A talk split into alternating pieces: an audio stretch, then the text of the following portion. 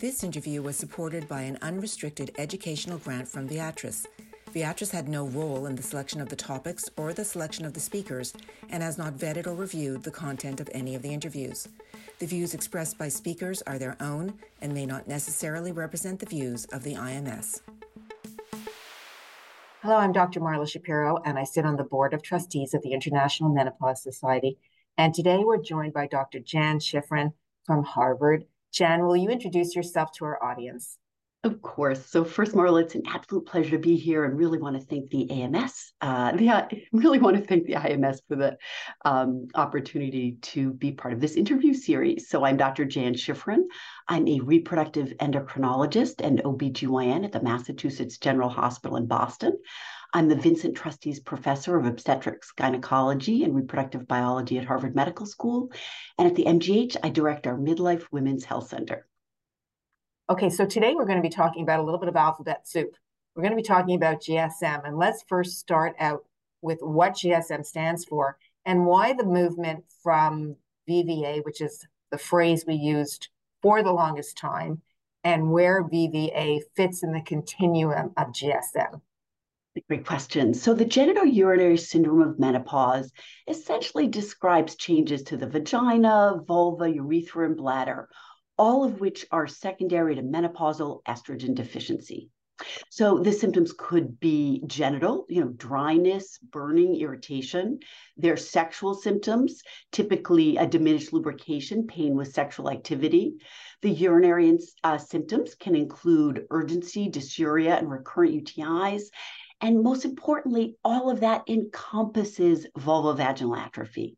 So we are not um, getting rid of that term. It's still important, but it's really just a part of the syndrome. Uh, and the reason we really wanted to create a syndrome rather than just one symptom is that I think people forget that the estrogen deficiency really affects the entire GU tract for women, not just vulva vagina. Uh, and also, the nice thing about having this syndrome is it's important to realize uh, the symptoms have to be bothersome for a woman to have the diagnosis. So, you know, you might be doing an exam and see, you know, a, a vagina, vulva that look um, atrophic. And yet, when you speak to the woman, she says, I have absolutely no symptoms. And so, we really don't want to be saying that woman has a condition that has to be treated if she's having no symptoms. So, I think the GSM syndrome is a really important uh, new or not so new anymore uh, diagnosis because women can have some or all of the symptoms and they have to be bothersome to have the syndrome. I think one of the challenges is is communicating to women that this often will appear later in menopause. They don't recognize that it's estrogen deficiency. They think that it's aging. Their hot flashes may have abated, and therefore they don't come forward with the symptoms.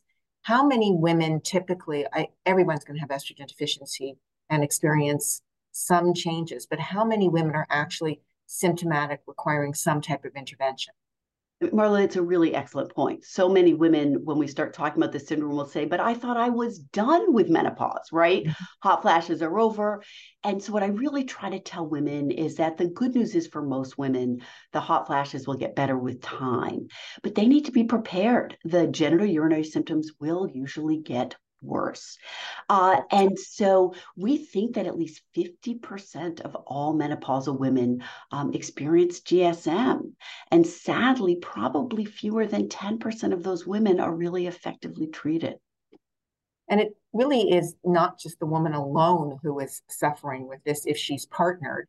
Talk about the impact on intimacy, relationships, quality of life that we often don't think to ask about there are really a lot of very uh, good studies. We have to thank some wonderful investigators who are now at the IMS and uh, Dr. Kingsberg for doing some really large international studies to try to assess the impact of GSM on women's quality of life and sexuality.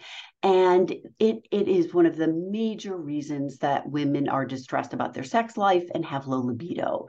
Uh, we think it's the reason that about one third of menopausal women actually stop having sex altogether. Uh, what I see in my practice is a lot of couples stop having intercourse, which they might have found really pleasurable. And again, this is if we're talking about heterosexual couples, and they switch to non intercourse sexual activities that may not be as pleasurable for that couple. And they often really miss um, having intercourse in the relationship. Uh, when partners are asked about what the impact of these symptoms are, they will really say that they have a major impact on the relationship. I think it's also really important to remember that GSM affects non sexual symptoms as well. I mean, often a clinician will have a woman in their office and maybe she's not sexually active and they don't even ask about symptoms. And that's a real miss. Uh, I have women tell me that they uh, literally stop going out on some social activities because it's so uncomfortable. It may be a reason why they're not on the web trying to find a new partner.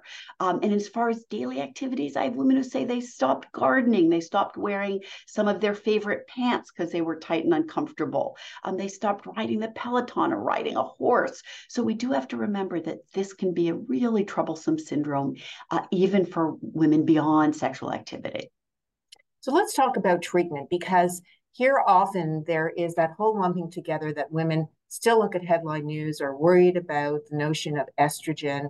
And here, you know, we have a whole world of options that are safe and effective for almost everybody um, without too many contraindications. So let's talk about those options. First, briefly about moisturizers and lubricants, but I really want to talk about the difference between them versus the type of treatment we can offer. Terrific. So often, most women really will start with non hormonal over the counter lubricants and moisturizers. Um, they're easy to access, a lot of them are not that expensive. And the way to think about it is that um, lubricants are really designed to be used during any form of penetrative sexual activity. They reduce friction. There are a lot of different formulations available. I take typically encourage my patients to try different brands, see which one they and if they're partnered, their partner uh, find pleasurable and effective. Uh, some really good data from Dr. Panay and other uh, people very involved in the IMS show that we really want to encourage women to choose products that are kind of bio essential, meaning they have the same pH and osmolality as natural vaginal secretions. I do typically remind women not to get products that are scented or zippy or zesty. Those tend to have a lot of chemicals that can be uncomfortable for the postmenopausal vagina. Uh, and then the Moisturizers are a category of products that a lot of people aren't aware they're out there and they're really effective. These are designed to be used in the vagina on a regular basis, not specifically related to sexual activity. I typically encourage women to use them, you know, two or three times a week, often in the morning. So as they walk around, they kind of line and coat the vagina. And I just remind women most women are moisturizing their face or their legs daily, and they have to remember that uh, the vagina needs moisture as well. So, for a lot of women just beginning who don't really want to even see a clinician and get a prescription, uh, lubricants and moisturizers will really do the trick. Um, often, for some women, though, over time, those are not enough. And that's when we really want women to know there are a lot of options. Typically, the mainstay of treatment for GSM beyond lubricants and moisturizers now is low dose vaginal estrogen therapy.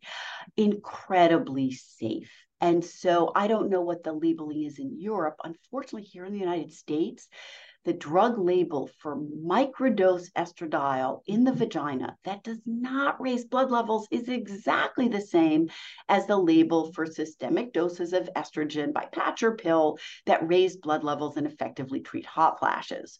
So even though these products, you know, we're talking four to 10 micrograms of estradiol in vagina, and no significant increase in um, serum blood levels compared to the menopausal range.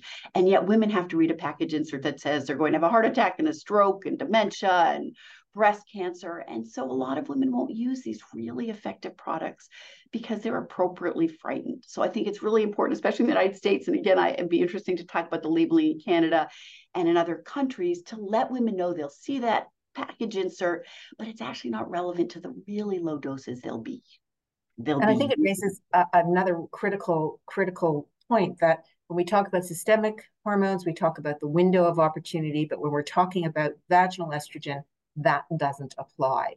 That you can start this at any time when one needs to have treatment for her vagina. So often the symptoms are later. Yeah. So we really want to make that distinction. So not only can you start later, but we want to let women know they I often say to women, look, you are welcome to continue these products forever. and uh, I said, even if in the future you may not be sexually active, you may still find that they're beneficial in terms of activities of daily life. And I didn't mention before recurrent urinary tract infections. Right. There are double blind randomized trials that the low dose vaginal estrogen therapy reduces recurrent UTIs in postmenopausal women. And then a couple of new players to the treatment, um, looking at DHEA and ospemifene. A word about those terrific. So another very effective and again very safe product because it's vaginal and minimally absorbed is a very low dose of DHEA. It is uh, FDA approved to be used daily in the vagina. I have a lot of, first of all, it can be expensive.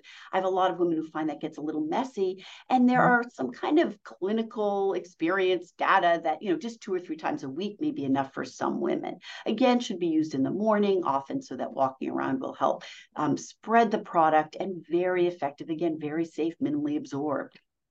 Ospemifene is yes. an oral selective estrogen receptor modulator that's also government approved for the treatment of officially it's VVA, but it would be uh, that's what the FDA approval for all of these drugs are for. But of course, it is for GSM.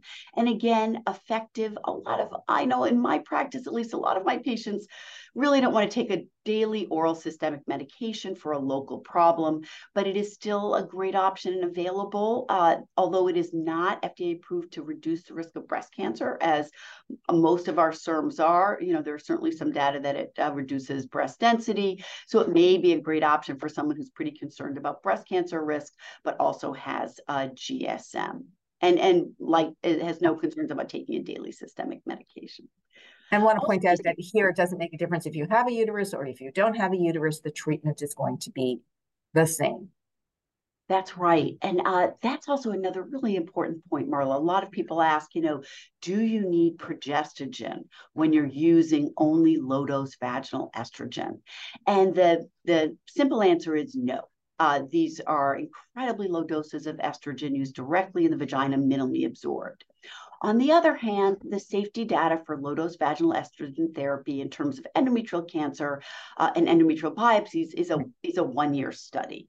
So mm-hmm. I always just say uh, we should be reminding all of our patients, whether they're on low dose vaginal estrogen therapy or not, they need to report any postmenopausal bleeding, right. even spotting, even if it's after sexual activity. So I think as long as women know that and their clinicians take it seriously, you know, whether you evaluate with ultrasound first and then biopsy or hysteroscopy or hycosi, uh, as long as women report bleeding and it's evaluated, uh, there's really no need for systemic progestogens. You know, if you have a patient with a very high BMI, you're concerned she's at risk for endometrial hyperplasia even without the low-dose vaginal estrogen therapy, you know, could you give her 14 days of a progestogen systemically once or twice a year? Of course you could, but that is mm-hmm. not um, required.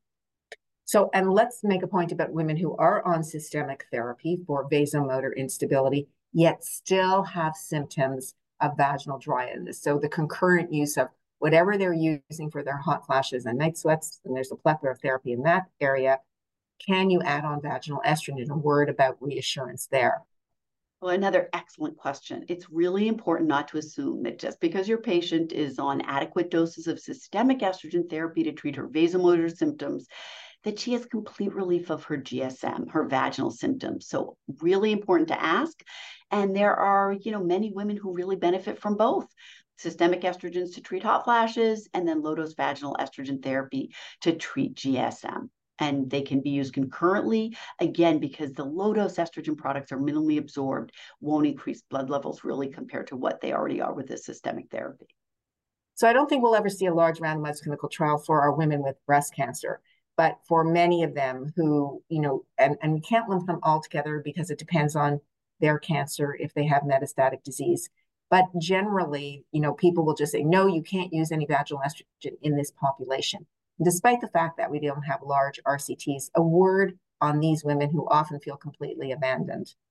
Incredibly important point to raise. Um, and as we know, these are women who are really high risk for GSM. They've often gone through early menopause, they're often on anti estrogen therapies, and can be incredibly symptomatic. And, you know, we see women who are so glad to be done with that horrible, miserable year of surgery, chemo, radiation, and then they try to attempt to get their life back on track with their partners and are really distressed when it's sometimes impossible, so uncomfortable.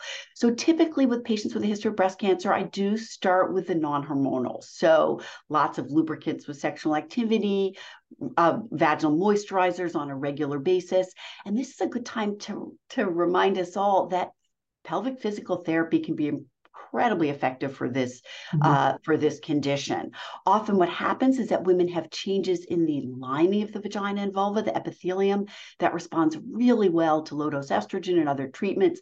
But then they've also developed provoked pelvic floor hypertonus as a secondary to the discomfort. And mm-hmm. so unless you then treat the pelvic floor, you know, the vagina can look great and yet she's still having terrible distress with any attempt at penetration. So I'll often have these women um, go to pelvic PT and then see them back. And if they say, you know what, still really uncomfortable, I'll check in with their oncologist. But in general, feel really comfortable with low dose vaginal estrogen therapy uh, because it is minimally absorbed. Now, the one group of women where I still remain concerned uh, are our patients who are on aromatase in- inhibitors with a history of breast cancer. Mm-hmm. Of course, the goal of those treatments are to make the normal menopausal low estrogen level almost undetectable. So right. even though the low dose vaginal estrogen therapy products won't raise the blood level above normal for menopause, it will no longer be undetectable. So I think again, most of our oncologists are still pretty comfortable. And, and for so many of our patients, if they just use low dose vaginal estrogens three or six months, get everything back on track, become active again, they may actually be able to then stop and do okay with lubricants and moisturizers. Um, there, there are no data that the low dose right. vaginal DHEA is safer in women on AIs. But because, of course, the androgen and the, the DHEA will not be converted to estrogen be, when the aromatase inhibitor is on board, it's a nice option for those patients. So whether it's actually safer, sometimes it just makes us all feel a little bit better. But the uh, women with breast cancer are, are, remain very good candidates for low dose vaginal estrogen therapy when it's needed, and you know when you've checked in with your oncologist. So one last question before I let you go the notion of lasers. And um, we see advertisements for things like vaginal rejuvenation that generally get my back up. Um, but when we think about laser as a non hormonal approach for women who suffer the symptoms of GSM, a commentary on that. I'm so glad you brought that up, Marla. We actually had um, initiated an NIH-funded, you know, randomized controlled trial of laser versus sham laser, mm-hmm. and because the preliminary data looked good, the uncontrolled studies where there's no sham, meaning the women get laser treatment versus essentially no treatment, or sometimes even vaginal estrogens or lubricants and moisturizers, looked really good. Um, the theory behind laser, someone might say, why in the world would burning the vagina make things better? It's very similar to what's done on the face. Uh, you know, it's a, a, fractionated laser where there's lots of teeny, teeny little um, areas of injury to the epithelium that then heal. And the theory is that the healing is then um, kind of rejuvenating or makes everything better. And it sounds great. And there are some data for the facial laser that it really does make a difference. Mm-hmm. So uh, we were really waiting for a sham control trial because we know everything gets better you know, with placebo. And right. a, a, really high quality study out of Australia, and then some subsequent studies have all shown that essentially vaginal laser is no more effective whether you turn on the laser or you just make it buzz and make a lot of noise. So these are incredibly expensive treatments. Yes. They're usually not covered by insurance, and there are risks. There are risks to true burns and other injuries. So I would really discourage women from using this treatment for their symptoms. Um, I know there's still some clinicians, you know, once you bought the laser, it's really expensive. It's hard to convince yourself that it is not an effective treatment because women often do feel better. But again, the placebo controlled trials were pretty definitive. So I would discourage use of laser at this time. Well, I think we've reviewed an extensive amount of information. I think there are a lot of options that are out there for women. And one of the takeaway points is talk about it, talk about it, talk about it, because women will assume, since this is later on, that it's just part of aging and there's nothing to do. So, nothing like an informed clinician and an informed patient to really offer the best care to our postmenopausal women. Thank you so much for joining us today. Thanks so much, Marla.